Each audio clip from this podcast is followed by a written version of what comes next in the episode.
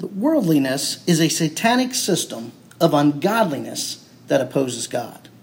Such a system includes any and all philosophies or ideologies that are opposed to God or reject the truth of His Word. It relates to the Greek term hedone, by which the modern term hedonism is derived. Hedonism propagates the idea that if it feels good, do it. Thus, worldliness emanates in the lust of the flesh, the lust of the eyes, and the boastful pride of life. James revealed two risks associated with worldliness for believers. First, worldliness can, creates conflict with others. It begins with lust, then hate, covetousness, envy, and finally ends in quarrels and conflicts with other believers. Second, worldliness creates enmity or hostility with God. It creates hostility because believers, once enemies of God, are again behaving in such a manner. It also creates hostility with God because he has set us apart to be a bride for his son. When we flirt or fornicate with worldliness, we commit spiritual adultery, cheating on the one who loved us and gave his life for us. So, how then are we to overcome worldliness? James revealed that God gives grace to overcome worldliness. Since God provides grace to overcome worldliness, James now presents 10 commands for you and I as the remedy against worldliness in James chapter 4, verses 7 to 10. He gives us the remedy against worldliness in James chapter 4, verses 7 to 10. In James 4 6, James quoted Proverbs 3:34. God is opposed to the proud, but gives grace to the humble. Now, verse 7 begins with, Submit therefore to God. The therefore in verse 7 shows the remedy against worldliness derives from this Old Testament quote. You see, those who are proud exalt themselves. And since God is opposed to the proud, believers must submit to him. Verse 10 concludes the remedy with humble yourself, and the Lord will exalt you. Exalting believers is what is meant by God gives grace to the humble. Now, since the first command and the last command, submit to God and humble yourself, come directly from the two parts of Proverbs 3:34, they form what is called an inclusio. According to the Lexham Glossary of Theology, an inclusio is a literary device that repeats words or themes at the beginning and end of a section. The use of an inclusio implies that the information enveloped between the beginning and end statements is bound together. Each statement is dependent upon the other, like links in a chain. As well, the inclusio is like a flashing arrow pointing to an important theme or topic. James' use of the inclusio directs believers to a series of commands structured in such a way as to provide the remedy for worldliness. The structure of the eight commands between the inclusio is outlined in a series of three couplets. So we begin with an inclusio submit to God. That's followed by couplet number one resist the devil and he will flee from you. Draw near to God, he will draw near to you. Then we have couplet number two cleanse your hands, you sinners, purify your hearts, you double minded. And then we have couplet three be miserable, mourn, and weep. Let your laughter be turned into mourning and your joy into gloom. And then we have the, the last inclusio humble yourself. These three couplets, by the way, form the 16th triad of James' epistle and give us the remedy against worldliness. So let's begin in chapter 4 and verse 7. Submit therefore to God. Remedy number one submit to God. The first remedy against worldliness is to submit to God. Now, the term submit, hupotasso, means to place yourself under the authority of another person. The passive voice of the verb indicates that we place ourselves under this authority willingly. Scripture repeatedly commands us to submit to various authorities. For example, we are to submit to government. Romans 13:1 Every person is to be in subjection hupotasso to the governing authorities. 1 Peter 2 13 to 15 Submit hupotasso Submit yourselves for the Lord's sake to every human institution, whether to a king as the one in authority, or to governors as sent by him for the punishment of evildoers and the praise of those who do right. For such is the will of God, that by doing right you may silence the ignorance of foolish men. Believers are also to submit to the elders of the church. You younger likewise be subject to your elders. 1 Peter 5 5. Husbands and wives are to mutually submit to one another Ephesians 5:21 be subject hupotasso to one another in the fear of our of Christ. 1 Peter 3, 1 and 7. Wives, be submissive, hupotasso, to your own husbands. You husbands, in the same way, which implies be submissive, live with your wives in an understanding way. And servants are to submit hupotasso to their masters. 1 Peter 2.18. Servants, be submissive to your masters with all respect. So the first remedy against worldliness, according to James, is to submit to God. Hence, we are to place ourselves under God's authority willingly. Now, God's authority is revealed in the precepts and principles of His law. Hence, if we ignore or disobey God's law, we are rebelling against God. Paul stated in Romans 8 7 that the mindset on the flesh is hostile towards God, for it does not subject hupotasso itself to the law of God. And that verb subject in Romans 8 7 is the same verb as submit in James 4 7, hupotasso. And just as Paul stated, so also James says in James 4 4 that friendship with the world is hostility towards God. And the reason we are fleshly or worldly minded is that, in the words of Paul, we do not subject ourselves, we do not submit ourselves to the law of God. Hence, James commands us to submit to God, and by extension, his law. Ultimately, submitting to God is humbling ourselves under Christ's lordship. Ephesians 1:22 he put all things in subjection hupotasso under his feet and gave him his head over all things to the church. Now let's continue with the next part of verse 7 into verse 8. Resist the devil, and he will flee from you. Draw near to God, and he will draw near to you. So, remedy 2 and 3 resist the devil, draw near to God. The first couplet of the inclusio provides the second and third remedies against worldliness resist the devil and draw near to God. These two commands demonstrate both negatively and positively what it means to submit to God. James drew these two commands from the Jewish pseudepigraphical work, The Testaments of the Twelve Patriarchs. In Book 7, the Testament of Dan, it states this And now, my children, fear the Lord, and take heed unto yourselves of Satan and his spirits, and draw near unto God. You can see that theme or hear that theme uh, take heed of the Satan and his spirits. Resist the devil. Draw near to God. Now, just as an interesting aside, the Testaments of the 12 patriarchs is quoted by Paul and James at least five other times. In 1 Thessalonians 2.16, Paul says, But wrath has come upon them to the utmost. That's a quote from the Testament of Levi 6.10. The wrath of the Lord came suddenly upon them to the uttermost.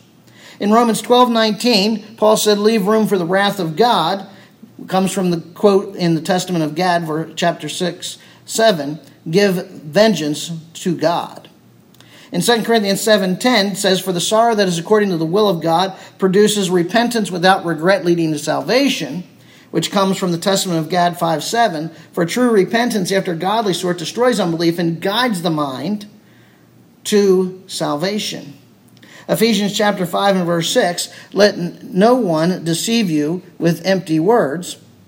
Comes from the testament of naphtali 3.1 do not corrupt your doings with empty words to deceive your soul and in, back in james chapter 3 and verse 10 from the same mouth come both blessings and cursings comes from the testament of benjamin six 6.4 a good mind hath not two tongues of blessing and cursing Returning to the subject of James 4, the second remedy against worldliness is to resist the devil. The verb resist, anthistemi, means to oppose or set oneself against someone. The means of resisting or opposing the devil is in putting on the armor of God. Ephesians chapter 6, verse 11 and 13. Put on the full armor of God so that you will be able to stand firm against the schemes of the devil. Take up the full armor of God so that you will be able to resist anthistemi in the evil day, having done everything to stand firm. See, the devil, the diabolos, refers to the one who accuses or slanders. In the Septuagint, diabolos translates the Hebrew term satan or Satan. Satan's chief work is to separate us as believers from God. And one of the ways that Satan tries to create this separation is by slandering us before God. Job chapter 1, verse 9 and 11. Satan answered the Lord, Does Job fear God for nothing? Put forth your hand now and touch all that he has, and he will surely curse you to your face. Zechariah chapter 3 and verse 1. Then he showed me Joshua the high priest standing before the angel of the Lord, and Satan standing at his right hand to accuse him. Revelation chapter 12, verse 10. The accuser of our brethren has been thrown down, he who accuses them before our God day and night. Satan also creates separation between God and believers by tempting us to sin, particularly in the realm of worldliness. When we succumb to Satan's temptation, we give him fodder for his accusations. On the other hand, when we oppose Satan and his schemes, he will flee from us. Satan cannot fight back against us when we resist or oppose him and are outfitted in the armor of God. The third remedy, so the second remedy is resist the devil. The third remedy against worldliness is to draw near to God. The verb draw near engizo means to come near. Worldliness creates hostility with God. When we forsake worldliness by submitting to God and resisting the devil, we then come near to God. That is, we make a determined return to God. Now, in the Septuagint, the verb engizo often translates the Hebrew term karab, meaning to approach God in worship. Leviticus 10, verse 3 Moses said to Aaron, It is what the Lord spoke, saying, By those who come near, karab, I will be treated as holy, and before all the people I will be honored. So Aaron therefore kept silent. Numbers chapter 16 and verse 9 It is not enough for you that the God of Israel has separated you from the rest of the congregation of Israel to bring you near Karab to himself, to do the service of the tabernacle of the Lord, and to stand before the congregation to minister to them. But the idea, however, of, of worship does not fit the context of James 4 7. Notice the second half of verse 7 he will draw near to you. If the verb draw near means to worship, then the verse would translate as worship God and he will worship you. A better understanding of the verb draw near is its usage in Hosea chapter 12 and verse 6. Therefore, return to your God, observe kindness and justice, and wait for your God continually. In the Septuagint translation of Hosea 12:6, the term wait translates the Greek term angizo, which translates the Hebrew term kavah. Kavah means to bind together, and the idea of bound together implies fellowship. Hence, Hosea called Israel to return or repent of their sin and commit themselves to love, to justice, and to fellowship with the Lord. Hence, the verb wait implies fellowship with God. So when James commands us to draw near to God, he is exerting us to fellowship with God. Of course, as Hosea noted, fellowship follows repentance. If you've cheated on Christ with worldliness, you must repent. And when you do, fellowship with him will be restored. God will no longer consider you enemy, an enemy. Rather, he will draw near or fellowship with you. So, to recap so far, remedy one, submit to God. Remedy two, resist the devil. Remedy three, draw near to God. Now, remedy four and five, cleanse your hands and purify your hearts. Verse 8 Cleanse your hands, you sinners. Purify your hearts, you double minded. So, the second couplet of the inclusio reveals the fourth and fifth remedies against worldliness. Cleanse your hands, purify your hearts. The structure of this couplet follows the Hebrew parallelism typically found in Jewish poetry. In parallelism, the second line parallels the first line. In other words, cleanse your hands is parallel to purify your hearts. And the term sinners is parallel to double minded. Now, previously in verse 4, James referred to his readers as adulteresses. Now he calls them sinners and double minded. And by calling them sinners, hamartolos, he's implying that they intentionally disobey or neglect God's commands. If you neglect God's commands, if you disobey God's commands, you're a sinner. Again, James holds sinners and double minded in a parallel position, which tells us then that the particular sin of which these believers were guilty is double mindedness. What's double mindedness? Double mindedness, dipsuchos, used only here in the book of James, coined by James, most likely, to express the idea, the Jewish idea of a divided heart. Psalm chapter 12 and verse 2 they speak falsehood to one another with flattering lips and with a double heart they speak. See, double minded or double hearted is a reference to believers with divided loyalties. In other words, the believer's loyalty is split between God and the world. And anyone trying to please God and conform to worldliness is double minded.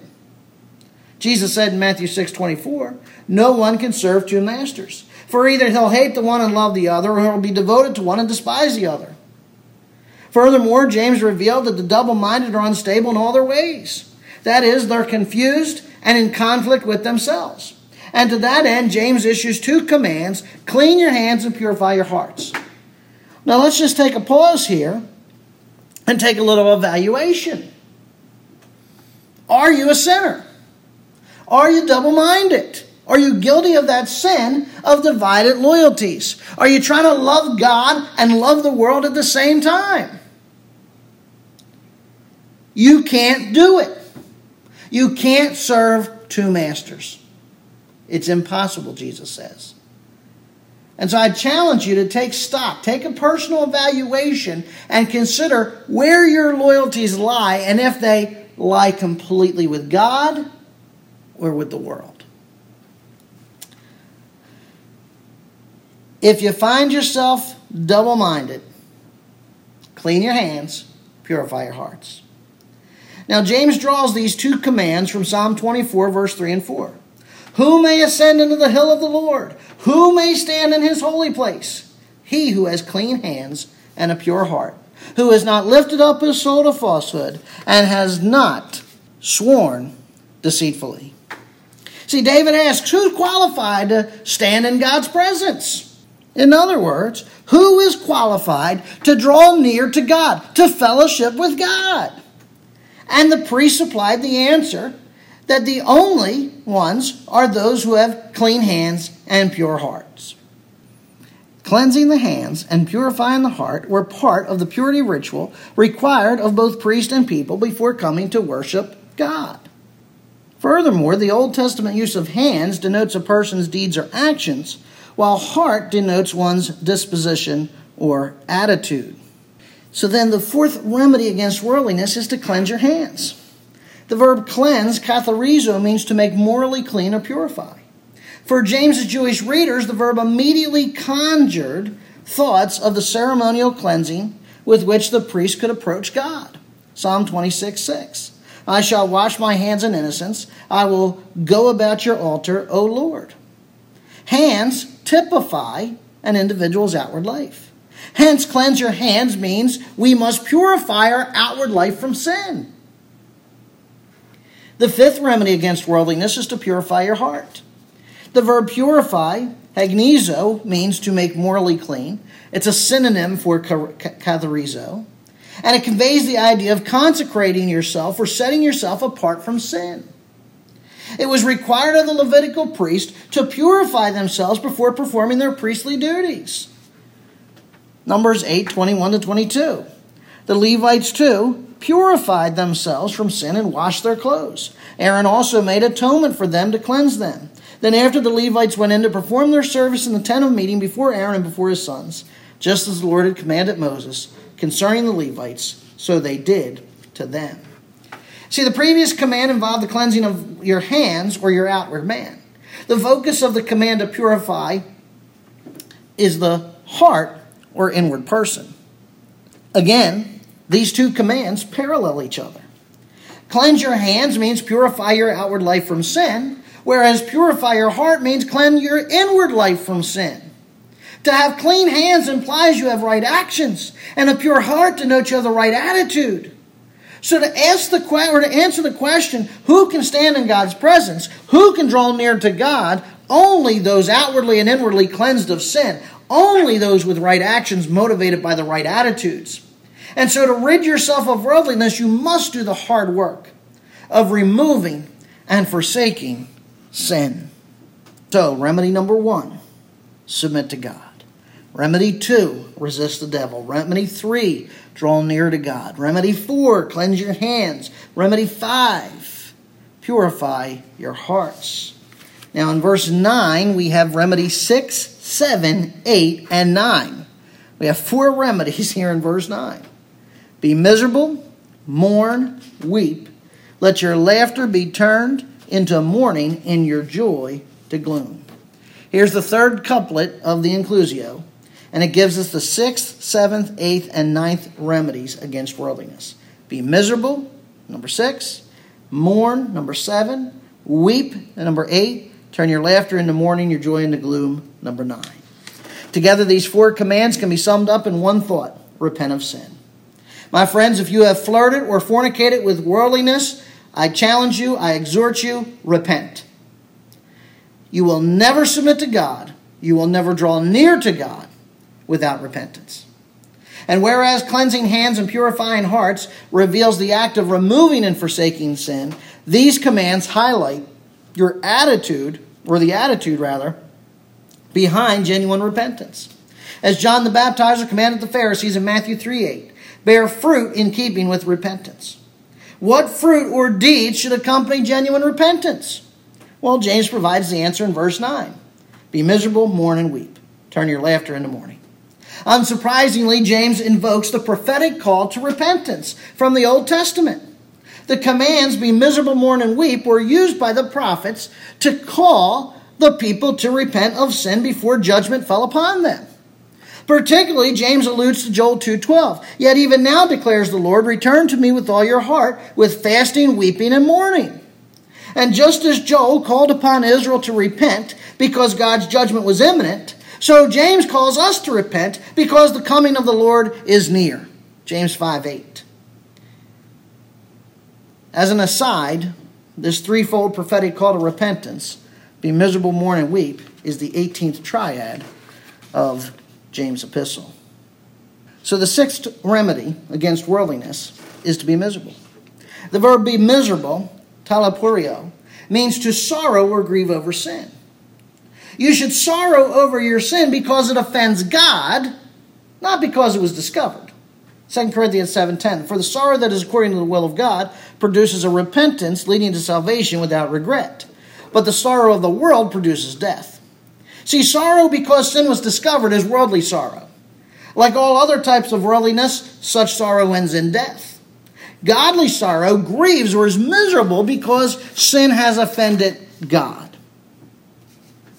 Now, as stated, the old, in the Old Testament, the prophetic call to repentance began with fasting. Here, James used the verb be miserable to parallel the idea of fasting. Throughout the Old Testament, fasting was associated with humility or self affliction over sin. 1 Kings 21 27, or 23 and 27. It came about when Ahab heard these words that he tore his clothes and put on sackcloth and fasted. And he lay in sackcloth and went about despondently. Then the Lord said, Do you see how Ahab was humbled himself before me? Because he has humbled himself before me, I will not bring the evil in his days, but I will bring the evil upon his house in his son's days. Ezra chapter 8 and verse 21. Then I proclaimed a fast there at the river of Ahava that we might humble ourselves before the Lord. Fasting is the act of depriving one's body of food to demonstrate sorrow for sin before God. The verb humble means to afflict oneself. So the purpose of fasting was to afflict oneself or make oneself miserable. Certainly, being deprived of food would make anyone miserable. Admittedly, one should be miserable or afflicted over their sin. The seventh remedy against worldliness is to mourn. Mourn, pentheo, is to experience grief or sorrow over one's wretched state. Whereas be miserable denotes an inward grief, mourn is an outward display of sorrow. In the Old Testament, genuine repentance was displayed with fasting and mourning. The Hebrew term for mourning, misped and sapad, mean to lament or cry out or wail in sorrow. Such mourning was usually associated with the death of a loved one. For example, in Genesis chapter 50 and verse 20, they came to the threshing floor of Atad, which is beyond the Jordan. They lamented there with a great and sorrowful lamentation, and he observed seven days of mourning for his father. So often, mourning would be accompanied by going barefoot or tearing off one's clothes or putting on sackcloth. In the Old Testament, adultery murdered a marriage and resulted in the death of both the adulterer and the adulteress. When Israel sinned by committing spiritual adultery against Yahweh, they were deemed adulteresses. And as such, they deserved death. And so the prophets and priests co opted the mourning over death and associated it with the outward display of repentance over Israel's spiritual adultery. Jeremiah 4 8. For this put on sackcloth, lament and wail for the fierce anger of the Lord has not turned back from us. Micah chapter 1 8, because of this I must lament and wail. I must go barefoot naked. I must make a lament like the jackals and a mourning like the ostriches. You know, when the Corinthian church tolerated immorality, Paul charged them with arrogance and a failure to mourn. 1 Corinthians 5 2. You've become arrogant and have not mourned instead, so that one who has done this deed would be removed from your midst. My friends, we all have the responsibility to mourn over our sin and the sin of other believers. How much different would the church be if instead of talking about the sins of others, each believer mourned and prayed for their fellow believers who sin? The eighth remedy against worldliness is to weep. Weep is to openly and profusely lament or cry over your sin. Like mourning, weeping is also an outward display of sorrow. The Hebrew term baki, translated as weep, is not related to tears as much as it is moaning. It's a robust verbal expression of emotion. Judges 21 2. So the people came to Bethel and sat there before God until evening and lifted up their voices and wept bitterly. Peter wept in this fashion after he denied the Lord, Matthew 26 75. Peter remembered the words which Jesus had said, Before a rooster crows, you'll deny me three times, and he went out and wept bitterly. Regarding the idea of bitter weeping, John Oswalt stated, It may be said that there is no genuine repentance apart from a bitter sense of sorrow over one's sin, a sorrow that is so deep that it may quite properly issue in weeping. How many of you have actually stopped to consider that genuine repentance is more than just saying sorry? It's more than just making a verbal admission of guilt. According to Scripture, repentance is both internal and external. It begins with afflicting yourself or being miserable over your sin. Have you ever been miserable over your sin? Repentance isn't just afflicting yourself or being miserable over your sin. It continues with an outward display of sorrow that is visible and vocal. Think about your repentance. Oh, Jesus, forgive me of my sins. Forgive me for doing this. That's not genuine repentance. I've got news for all of us. We need to be miserable. We need to afflict ourselves. And then we've got we can't just put on this happy go lucky face. We've got we've got to sorrow. We have got to if it's genuine repentance, it has got to affect our outward appearance. We've got to weep, we've got to cry, and we've got to moan. We have got to cry out to God. Consider the words of Isaiah when he appeared in the presence of God. He said, Woe is me! I am ruined. I'm a man of unclean lips. I live among a people of unclean lips. For my eyes have seen the King, the Lord of hosts. We've got to understand that repentance is more than just, sorry, Jesus, I sinned. That's not real. Genuine repentance is both an inward and outward action. It's visible and it's vocal.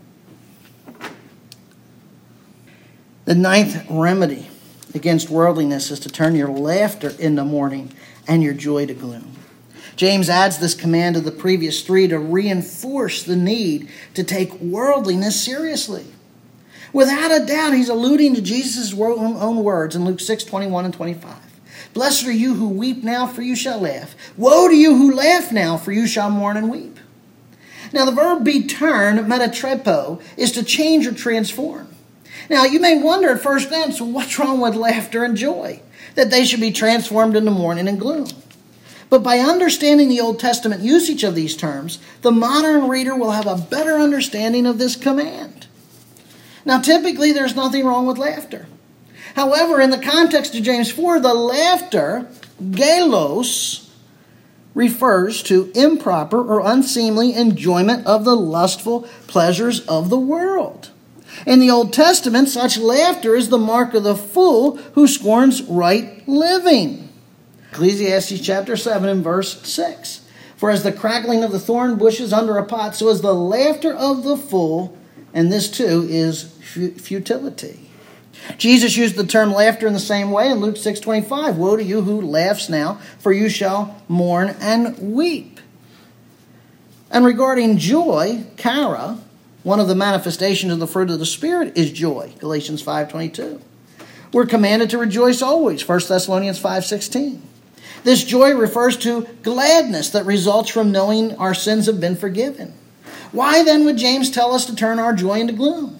Again, we need to remember that James places joy in parallel to laughter. In this case, joy refers to the hedonistic philosophy of eat, drink, and be merry, for tomorrow we die. Genuinely repentant believers will transform their enjoyment of hedonistic pleasures into mourning and gloom.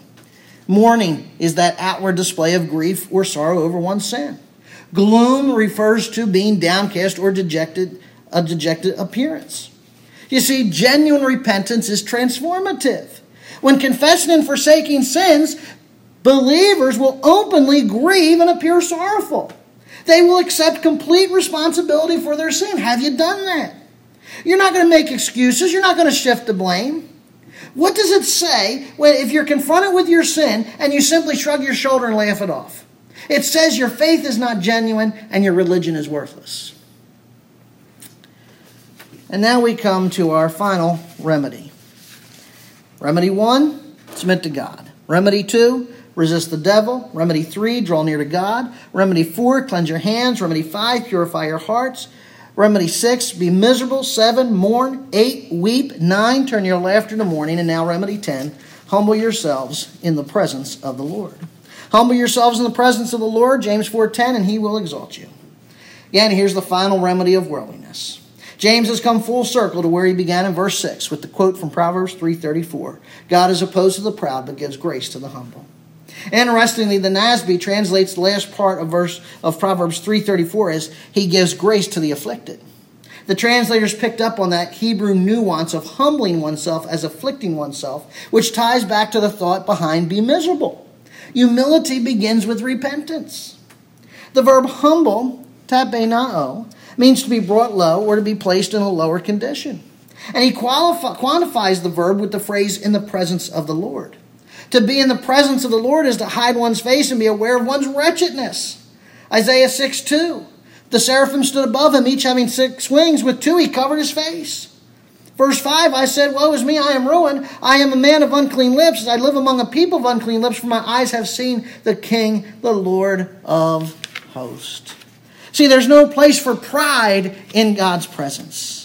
And as such, to humble ourselves in the Lord's presence is to recognize our spiritual poverty. It's to acknowledge our need for divine help, and it's to submit to God's commands. Have you done that? Have you recognized your spiritual poverty? Have you acknowledged your need for divine help? Have you submitted to God's commands? God, in turn, will exalt those who humble themselves. Interestingly, humble in verse 10 is the verbal form of the term used in verse James 1 verse 9. The brother of humble circumstances is to glory in his high position. Now in verse 10, the Lord exalts those who humble themselves. Exalt, hupsao, oh, means to make prosperous or raise to a place of honor or dignity. The promise to exalt the humble is seated throughout the Old Testament. 1 Samuel 2 7, the Lord makes poor and rich, he brings low, he also exalts. Proverbs 29 25, he who trusts in the Lord will be exalted. In his expose of the Pharisees' hypocrisy, Jesus taught the same truth in Matthew 23 12. Whoever exalts himself shall be humbled, and whoever humbles himself shall be exalted. Following Jesus' teaching, Peter wrote in 1 Peter 5 6, Humble yourselves under the mighty hand of God, that he may exalt you at the proper time. God exalts you, believer, by giving you grace. Grace to the humble. The grace or the ability to overcome sin and worldliness. How many of you today are professing Christ, perhaps even serving in the church, yet you ignore the helpless, you have no control of your tongue, you're angry, you're hateful, you're jealous, you're covetous, and you're fighting with other believers? To all of you, I say this submit to God. Are you doing that? Resist the devil. How about that? Are you doing that? Draw near to God. Are you, are you drawing near to God? Cleanse your hands and purify your hearts. How's your attitude? How's your actions? Be miserable, mourn, and weep. Are you exhibiting genuine repentance? Is there genuine emotion and sorrow over what you've done to God? Let your laughter be turned to mourning and your joy into gloom. And finally, humble yourself. Father God in heaven, I thank and praise you for giving us the remedy to worldliness. Though we confess, Father, it's not, it's not easy. It's hard, it's difficult, because we've got a lot of work to do. And the work begins by submitting to you and ends with humbling ourselves before you. It's taking ourselves off the throne and putting you on the throne where you belong. And so, Father, I pray that you might help us. Help each of us, Father. Help us to grieve. Help us to sorrow over sin. Help us to be sick over our sin so that we might genuinely repent, so that our fellowship could be restored. I pray, Lord, that we would examine our attitudes and our actions, and if, if, if, if either or both aren't pleasing to you, that, Father, we might confess and forsake those. Help us to stand against the evil one so that we can come near to you and fellowship with you again. Help us, Lord, to submit ourselves to you and to your word, even to the difficult things of your word. Even though our flesh may not want it or desire it, I pray, Lord, that you would break that flesh so that we would want to please you. We pray this in your Son's precious name. Amen.